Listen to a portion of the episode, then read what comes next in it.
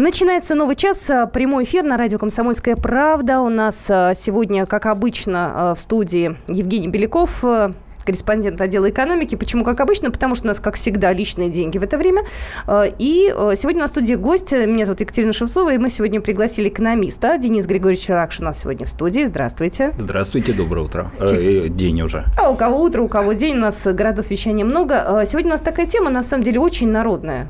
Такая, которая касается любого нашего слушателя. На вопросы сможет ответить абсолютно любой человек, который к нам позвонит сегодня в эфир. Номер телефона 8 800 200 ровно 9702.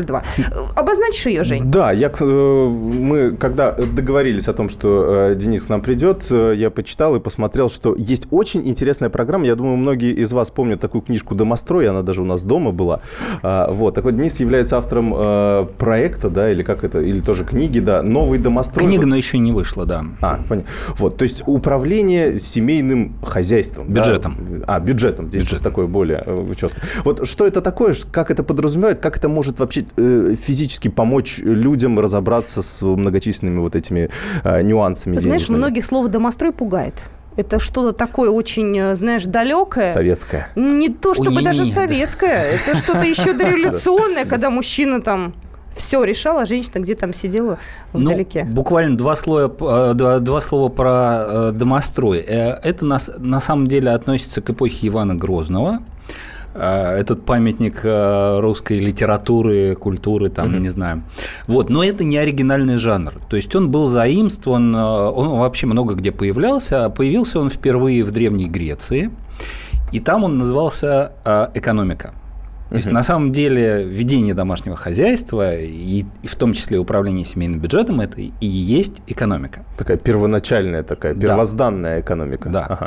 Вот. Потом он появлялся в разных европейских странах, потом он, значит, был заимствован, вот этот формат был заимствован у нас.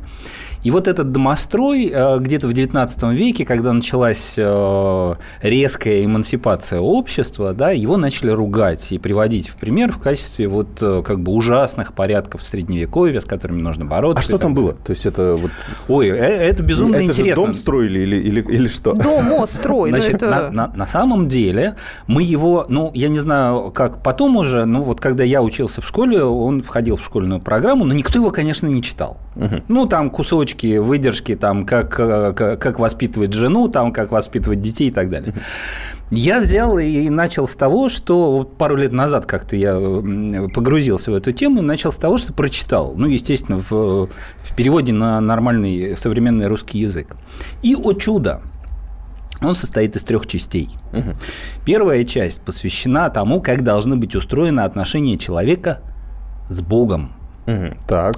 Вторая часть посвящена тому, как должны быть устроены отношения человека с государем, или с государством. Да? И только 3-я часть о том, как вести домашнее хозяйство, как оно должно быть организовано, как им нужно управлять и так далее, и у кого какая роль в этом во всем.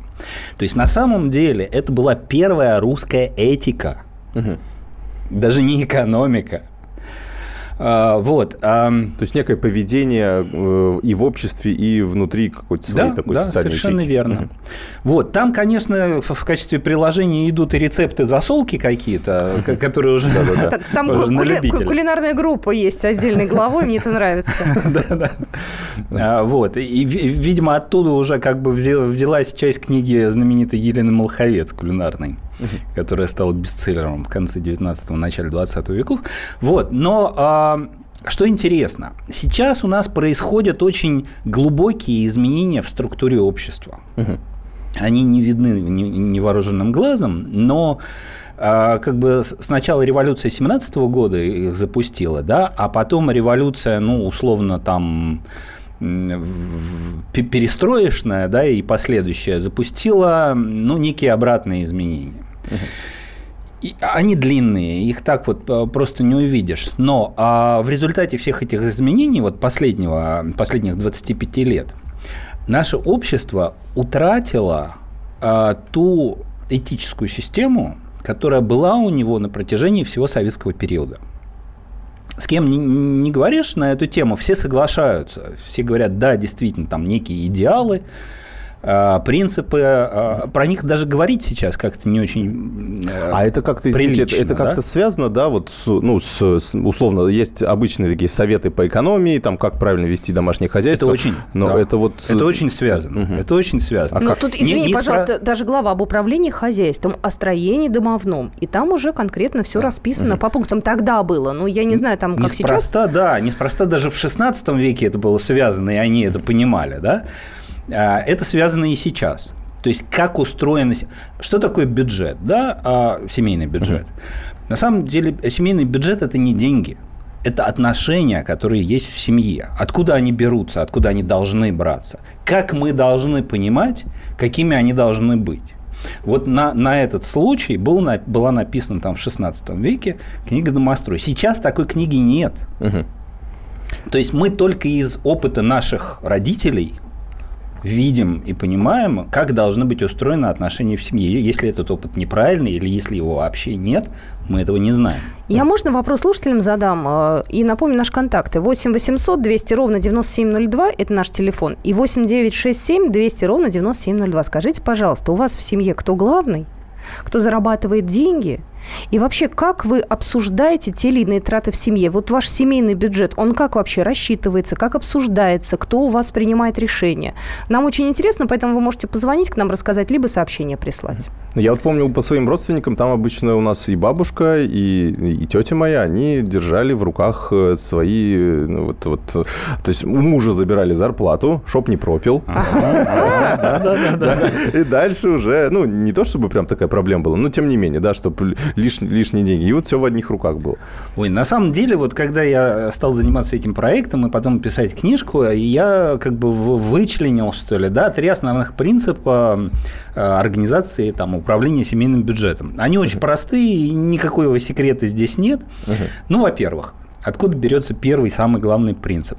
Ни один человек, включая людей с высшим образованием, профессиональных финансистов, нигде и никогда не смог ответить мне на очень простой вопрос. Знаешь ли ты, какие у тебя доходы? Я даже не спрашивал про семейный бюджет, про доходы семьи. Потому что у нас очень принято говорить о личных доходах.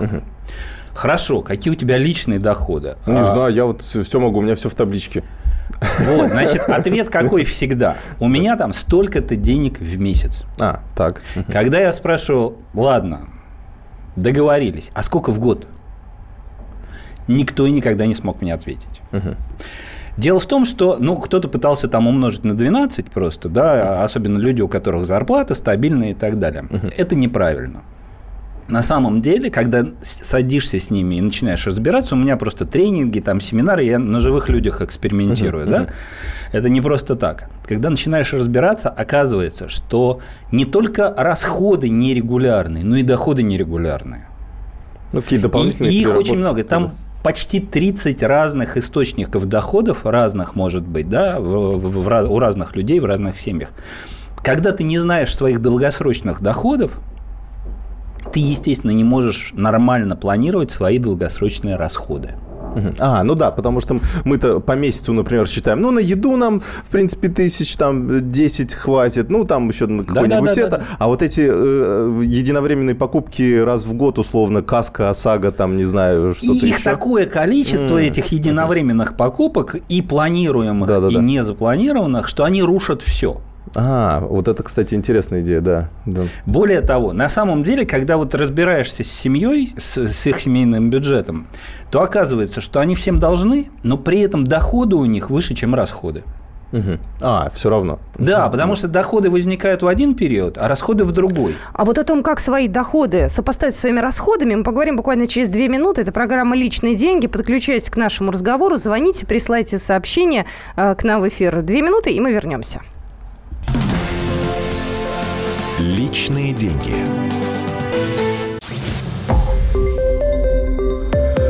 Радио «Комсомольская правда». Более сотни городов вещания и многомиллионная аудитория. Барнаул 106 и 8 FM, Вологда 99 и 2 FM, Иркутск 91,5 FM. Москва 97,2 FM. Слушаем всей страной.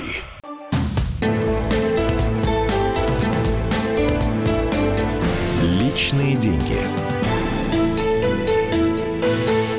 Итак, продолжается программа «Личные деньги». Еще раз хочу напомнить, в студии Екатерина Шевцова, это я. У нас в студии Евгений Беляков, корреспондент отдела экономики. У нас в студии Денис Григорьевич Ракша, экономист. И мы говорим об отдельном семейном бюджете. У каждой семьи, у кого как. Да. И я вот задала вопрос, кто в доме хозяин у вас, кто распоряжается семейным бюджетом, вообще как все траты обсуждаются. Сообщение пришло от Алексея из Бийска. Кто в доме хозяин? Да? Грозно рявкнул муж из-под кровати.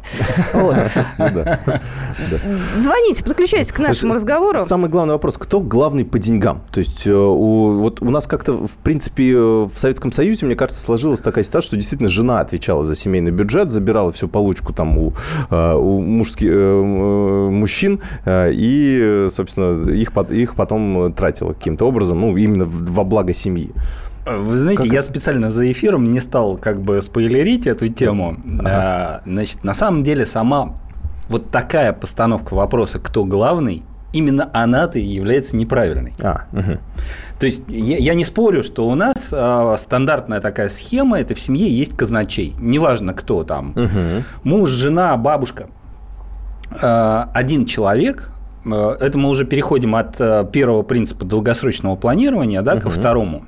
Один человек отвечает за бюджет. Неважно, из чего складывается этот бюджет, все остальные его тратят. А вот мне интересно, за бюджет отвечает тот, кто зарабатывает, или другой какой-то человек? Очень по-разному бывает. Очень по-разному. То есть это и из истории семей берется, и из обстоятельств. Угу. И это, самое главное, не важно. Не так важно. Угу. Дело в том, что один человек отвечает за то, чтобы он как-то у себя в голове, исходя из своих соображений и каких-то запросов чада-домочадцев, планирует этот бюджет и пытается его исполнить. Такой Минфин, да, или казначейство. Да. А все Если плохой министр финансов, там может семья... Подождите, тут нужно понять, что такое хороший, что плохой. А все остальные ему мешают. Они мешают не потому, что они плохие, да, а потому, что они не знают, какой бюджет. Потому, что он с ними этого не обсуждает. А надо обсуждать. Обязательно. Обязательно. Как только появляется обсуждение и коллективное принятие решений, тут же все его участники начинают нести ответственность за этот бюджет. И начинают как-то подходить к нему... Осмысленно, да. Во-первых, они знают, какой он. Во-вторых, они вместе его принимали, они договаривались. У нас же не принято договариваться. Это же ужасно. Там на политическом уровне не принято договариваться. Но почему? Потому что в семье не принято. Можно я зачитаю сообщение? Решение по семейному бюджету лучше принимать совместно или же человеком, имеющим лидерские качества. Еще приписка. За доходы семьи отвечает обычно муж, а по расходам, как правило, жена. В общем, да, это стандартная такая схема. То есть второй принцип – это совместное управление, причем включая даже маленьких детей. Настолько маленьких, чтобы они могли как-то участвовать в этой игре. Это в игровой форме, конечно, нужно делать, оптимально. Чтобы они не конючили, например, каждый раз, что папа, купи это, папа. Да. Они так или иначе будут конючить, с ними не договоришься. Нет, с ними можно договориться. Более того, они при правильном подходе, при правильной организации этой игры, они могут управлять бюджетом гораздо лучше, чем взрослые. Потому что они в эту игру погружаются с головой, они начинают ею жить. А в нашей семье не принято объяснять детям, откуда берутся деньги. Более того, даже когда и детям-то не принято объяснять, откуда они берутся. Почему это? Я возразила бы. Во-первых, многие берут детей с собой на работу. Они показывают, как мама, папа работают, что здесь не просто так все происходит. Поэтому они вовлечены в некий процесс-то. Вы знаете, я пару лет назад на другой радиостанции проводил опрос, когда был ведущим. То есть первый эфир у меня был про семейный бюджет, и внутри этого эфира возникла тема, нужно ли детям позволять участвовать в управлении или нет. И если на вопрос о том, должны ли дети знать, откуда берутся деньги, ответили 100% «да», то на вопрос о том, нужно ли детей привлекать к управлению, больше половины ответили «нет». И на втором эфире, следующем, я стал разбираться, почему. И разобрался. мы своих детей боимся больше, чем своих родителей, ну, в финансовых вопросах. Мы боимся с ними обсуждать финансовые вопросы, потому что боимся показаться недостаточно крутыми. Вот оно что. А с родителями, даже с престарелыми, мы готовы обсуждать. Может быть, и не очень охотно, но готовы. Потому что, ну, аж кем ты покажешься там перед родителем? Они и так тебя как облупленного знают. Я предлагаю звонок принять. Номер телефона нашего 8 800 200 ровно 9702. Нам интересно, как в ваших семьях выстроены вот эти финансовые отношения, да, как семейный бюджет устроен. А вы своими, кстати, детьми советуетесь или нет? Это тоже один из вопросов. Владимир, здравствуйте. Добрый день, уважаемые ведущие. Из Владимира вас беспокоит Владимир. Вы знаете, безусловно, конечно, в семье должен быть, как на корабле, один капитан, а все остальные, может быть, где-то рядом заместители и сплоченная команда, которая как бы движется в одном направлении. Хотя, конечно, мужчине сейчас очень сложно это делать, так как по законодательству у нас семейному, у него сплошные обязанности, никаких прав нету равноправных с женщиной. Чем они благотворно пользуются и садятся нам на шею. По законам у нас какие-то есть обязанности? Почитать семейное право, там везде одни обязанности у мужчины, и никаких прав нету. Не, подождите, как-то вы сейчас взяли все такое. Спасибо, Владимир, спасибо большое за звонок вам. А вы говорите, домострой 16 века куда-то там канул в лето. Нет, хорошо, что моя жена об этом не знает, я хочу сказать. На самом деле, вот с чего мы начали. У нас сейчас происходит глобальная перестройка общества, такая глубинная, я бы сказал, да? Мы возвращаемся от иллюзии классового общества к тому, что у нас было, грубо говоря, до революции, к сословному обществу. И вот этот вот текст, который был произнесен, он об этом. Угу. То есть мы и не модернизировались в плане социальных отношений. А как должно быть проходить, ну, такое семейное совещание, условно? Приходит муж, говорит, вот справка о доходах, смотрите, у нас, не знаю, 50 тысяч рублей на месяц. Как будем делить, товарищи домочадцы? Ну, вы понимаете, она может проходить как угодно, это зависит там от того вообще, как устроено отношение в семье, может серьезно, может там как-то в виде игры. Вот мне пришлось, на самом деле, в какой-то момент, когда я понял, что есть запрос на обучение, я сначала пытался все это сделать серьезно, там, в виде семинаров, тренингов таких. Оказалось, что нет, это не очень хорошо работает, не на всех людей, да, и пришлось сделать игру. Вот она сейчас у меня в виде прототипа, то есть там почти готовая, да, настольная игра, в которую может играть вся семья. Им можно, конечно, объяснять что-то, да, и они могут там заучивать некие правила. Но лучше, если вообще ничего не объясняется, все принципы управления зашиты в игру. То есть, если они научатся играть в эту игру без всяких объяснений, все, они научились вот договариваться друг с другом, учитывать интересы друг друга в явном или неявной форме. Это что-то вроде вот монополии, денежный поток. Ну да, вот, это вот из этой серии, но она устроена совершенно по-другому, потому что это игра кооперативная, так называемая. Да, то есть они должны, грубо говоря, каким-то образом договориться между собой и все вместе сыграть против игры. И выиграть они у игры могут только все вместе, а не по отдельности. Игра под названием «Жизнь», да? Сказала страшным голосом, да. Я тут пытаюсь как-то сопоставить вот эту игру, да, какие-то семейные взаимоотношения с уроками финансовой грамотности, которые есть у наших детей, а там уж совсем другое рассказывают. Вот как там вот совсем другое рассказывают. Вот. И как это все объединить? Ну, как говорил Мао Цзэдун, пусть расцветают все цветы, и это тоже нужно, как бы они должны иметь хотя бы какое-то представление о том, как устроена финансовая система, какие есть финансовые инструменты, как можно там инвестировать и как нельзя. Так ведь ребенок, извините, наслушается в школе, да, придет и выдаст на семейном совете. Значит, мы инвестируем. Так и хорошо. Да, и пусть хорошо, выдаст. Вот именно. Да. А если папа, например, в этом плане не очень компетентен?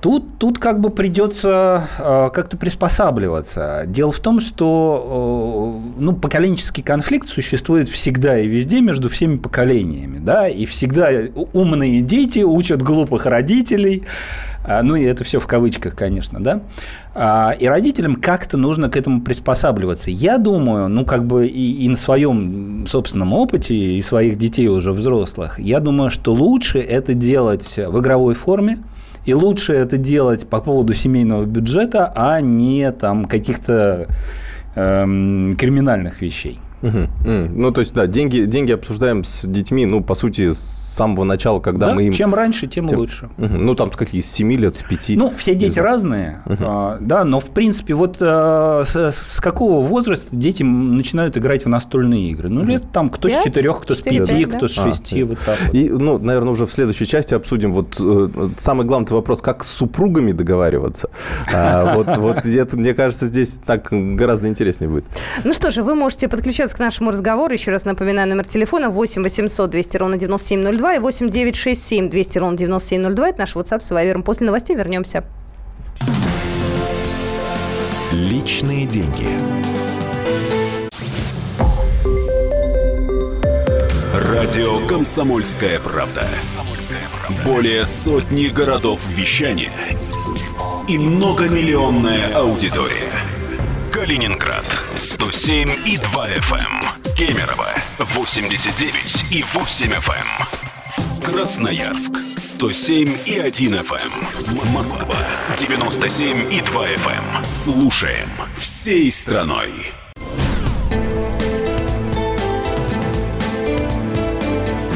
Личные деньги. Итак, продолжается программа «Личные деньги». Сегодня пятница, у нас сегодня такой легкий эфир достаточно. Мы не говорим о серьезных экономических темах, у нас абсолютно понятная и прикладная тема. Мы говорим сегодня о ваших и о наших семьях. Сегодня на студии Денис Григорьевич Ракша, экономист. У нас сегодня Евгений Беляков, наш экономический обозреватель студии, Екатерина Шевцова, это я. И мы пытаемся понять, как вообще должен строиться семейный бюджет, как он должен обсуждаться с разными членами семьи, с детьми, с родителями. То есть вообще, каким образом нам действительно выстраивать отношения? У меня, кстати, такой вопрос. Вот есть такая стратегия у экономистов, у многих, и финансовые советники часто ее рекомендуют пользоваться тем, кто не умеет, в общем, копить деньги. Говорят, вы сразу деньги отложите, чтобы вы до них не могли добраться, а потом уже в рамках бюджета, который у вас остался, вы уже, как-нибудь справитесь. То есть, чтобы это будет мотивировать, по крайней мере. Вот в рамках отношений с супругами, то есть есть же такая стратегия, я знаю, просто некоторые этим пользуются, что они часть денег специально откладывают, понимая, что их партнер достаточно расточительный, например, да, и они как раз откладывают, потом на какую-то крупную покупку, например, уже сразу есть капитал. Вот либо полное доверие, либо вот какие стратегии лучше применять? Все, конечно, от людей зависит, от того, как вообще устроены отношения в семье. То есть одного ответа на этот вопрос нет. И каждый там своим путем приходит, если приходит к какому-то решению, к какой-то гармонии, да? Но нужно, в принципе, этим заниматься осмысленно, то есть нужно понимать, что ты хочешь сделать, или что вы хотите сделать вместе, да? Дело в том, что я проводил очень интересные эксперименты, опять же, на живых людях, на семинарах и тренингах. Когда приходит семья, я их разделяю, и они у меня пишут на бумажке список приоритетов, что нужно там купить или что нужно оплатить первым делом. Вот этот список, пункты у всех одни и те же, у одной семьи получаются одни и те же, да, но расставляют они приоритеты совершенно по-разному. И когда я им это все показываю, и мы начинаем разбираться, то есть я уже никаким не экономистом, а каким-то семейным психологом тут работаю, то оказывается, что они никогда не обсуждали друг с другом ни в какой форме, тем более там в переговорной, почему нужно это сделать сначала, а это потом. Там все в ультимативной. Нужно, там один из них говорит, нужно поехать в отпуск. Другой говорит, нет, нужно сделать ремонт. Нужно купить шубу, нет, нужно купить машину. И так далее, да? То есть на этом они останавливаются. А денег хватает только на одно, соответственно. Как всегда. Я предлагаю звонок принять. Номер телефона нашего 8 800 200 ровно 9702. Юля, здравствуйте. Здравствуйте. На самом деле, я тоже много раз думала о том, как правильно распоряжаться семейным бюджетом. И сделала вывод, что каждая семья, она настолько индивидуальна, что учить семью мы все разные. и семьи разные, и, соответственно, расходование средств разное. А если говорить о различных финансовых институтах, о различных финансовых инструментах, они тоже очень разные. Есть более рисковые, есть более стабильные, но с меньшим доходом. Это тоже рассчитано на людей разной психологии, что ли, понимаете? Есть люди, которые склонны к накоплению средств, им приятно знать, что у них есть подушка безопасности. Есть люди, которые считают, что нужно жить одним днем сегодня. И, понимаете, это значит просто воспитать человека с нуля, то, что вот вы предлагаете, взять и перевоспитать, например, меня. Но вы же... Не перевоспитать, а, понимаете, это вы сами там воспитываетесь. Варианты, да? Значит, на самом деле вы там внутри семьи будете сами каким-то образом это все делать, но... задача в том, чтобы вам показать все возможные варианты. Вы из них должны что-то выбрать для себя, то, что вам подойдет. Но проблема в том, и, кстати говоря, уже переходя там к более макроэкономическому взгляду, Эльвира Набиуллина только что там пару дней назад выступала и говорила: беда с финансовой грамотностью. Она имела в виду немножко другие вещи, но и эти, и другие действительно беда. У нас люди мало знают о том, какие есть возможности, механизмы, инструменты и так далее. Вопрос только, хотят они знать больше или нет? Это тоже важно. Но если есть проблема с финансами, то, наверное, либо люди не понимают, что у них проблемы с финансами, да, и считают... Потому что у них низкая финансовая грамотность. Предлагаю Дмитрию услышать, не знаю, он финансово грамотный у нас или есть проблемы, но мы его выслушаем. Здравствуйте. Добрый день, рад вас слышать. Екатерина, Евгений, добрый день вашему гостю. Здравствуйте. Здравствуйте. Да. Вот. Насчет грамотности не знаю, сами оцените. Конечно же, все крупные покупки, все решения принимаем сообща с супругой, решаем. А у нас, не знаю, может быть, даже свой какой-то лайфхак открою, людям, может быть, будет интересно. В общем, у нас как обязанности распределяются? С моей зарплаты я откладываю на еду деньги, а супруга платит коммуналку и на дочку. Все траты, все на ней. А что-то крупное, это уже сообща, да. А вот чем хотел поделиться. В общем, размер суммы, которую тратим на еду. Так периодически раз в год ставим картонную коробку в прихожей и тратим деньги на продукты, особо без оглядки. Но все чеки складываем. То есть пошел в магазин, там получил, купил что надо, чеки в коробку. Вот. И в конце месяца все чеки посчитаем. И у нас вот сумма примерно получается, которую надо на месяц откладывать. То есть, если увеличилось, соответственно, я уже зарплату трачу, откладываю там, грубо говоря, не 15, а 17 тысяч рублей. Там. 15-20. Да, это вот правильно, так, да. Это правильно, но это только первый шаг. На самом деле... Спасибо вам. Да, я имею в виду только первый шаг управления вот этой частью бюджета. Это безумно интересная тема, вот как управлять расходами на еду. Грубо говоря, мы... Примерно 30%, в среднем семья, примерно 30% расходов на еду выбрасывают в помойку в том или ином виде. То есть испортился продукт. Купили больше огурцов, чем положено, не знаю, 3 съели, 1 остался, выбросили, испортился. Да, может быть, уже приготовили их даже, стали есть, испортился. Там очень много нюансов всяких, но в среднем, это, кстати говоря, не только наши цифры, это средняя цифра по развитым экономикам. Мне всегда так жалко, я молоко пропал, я думаю, зачем я пил воду, если можно было пить молоко? Условно, да. Тут, знаешь, немножко влияет тот факт, что многие наши слушатели закупают продукты на неделю вперед. Рассчитать с точностью до граммов до... Можно, но трудновато, особенно если есть дети. Вы знаете, очень сложно. То есть я уже на себе экспериментировал. Очень сложно понять, если у тебя нет меню с выходом блюд на неделю, ты не знаешь, что тебе покупать и сколько этого тебе нужно покупать. И плюс есть еще некие продукты длительного пользования, которые покупаются там надолго. Мука какая-нибудь, ее же не обязательно покупать на неделю, она год стоит. А есть форс-мажор, извините, я вклинюсь. Червячки в муке завелись, выбрасываем. Да. Ребеночек, не дай бог, там заболел, нужно все протерто, и тут все тоже меняется меню. Гости пришли. Ну, то есть, как бы массы. Гости как раз съедят. Муку с червяками? Ну, в смысле, если что-то больше получилось. Вот как раз, кстати, на гостей, как правило, все рассчитывается достаточно точно, да? Количество съеденного, выпитого, да, всегда. Хотя, мне кажется, нет, в наших как раз традициях наготовить побольше, потому что если вдруг останется, это прям грех такой. Вот мне кажется, я, наоборот, всегда всех своих родственников, зачем столько готовить? Все равно не съедим же. Они тебе вежливо говорят, да ничего страшного, а сами говорят, нам еще неделю питаться, поэтому отстань ты со своими вопросами. Нам еще есть салаты эти, поэтому.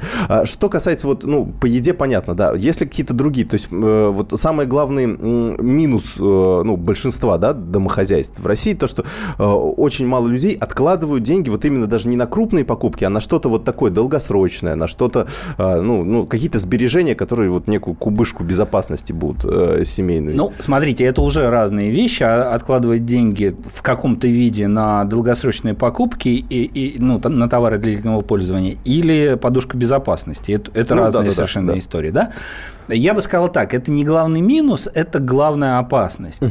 И это как бы третий кит, на котором там базируется моя, если можно так выразиться, теория управления семейным бюджетом. Это управление рисками. Угу. У нас не принято вообще задумываться о том, какие риски нас ждут, да. Там, какой меч висит над нашей головой, да, какой кирпич справимся. На нее может упасть. Вот. Да, то есть...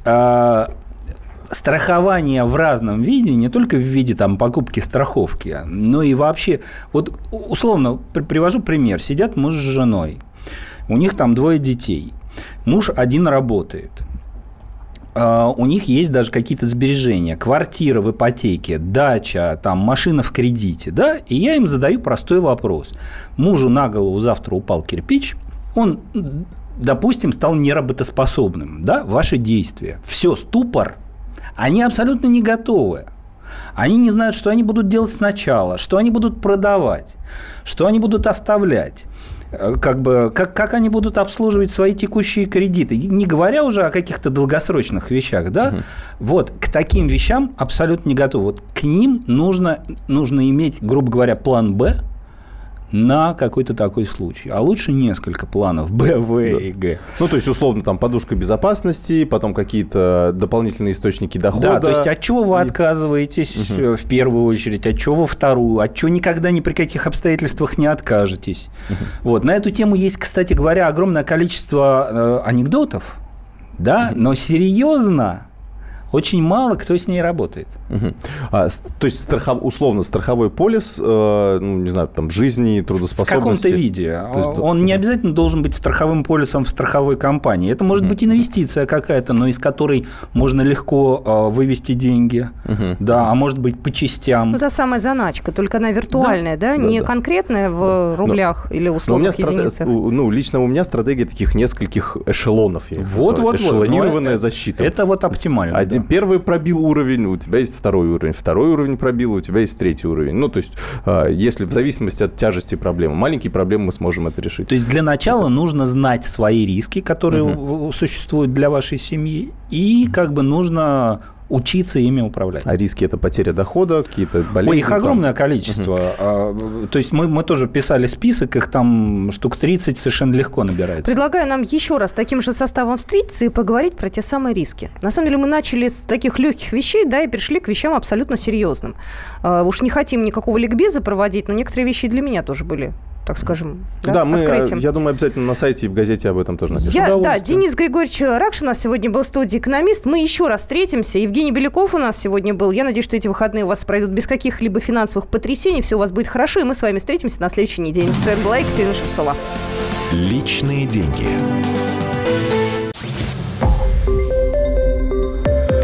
Радио «Комсомольская правда». Более сотни городов вещания – и многомиллионная аудитория. Керчь 103.6 FM, Севастополь 107.7 FM, Симферополь 107.8 FM, Москва 97.2 FM. Слушаем всей страной.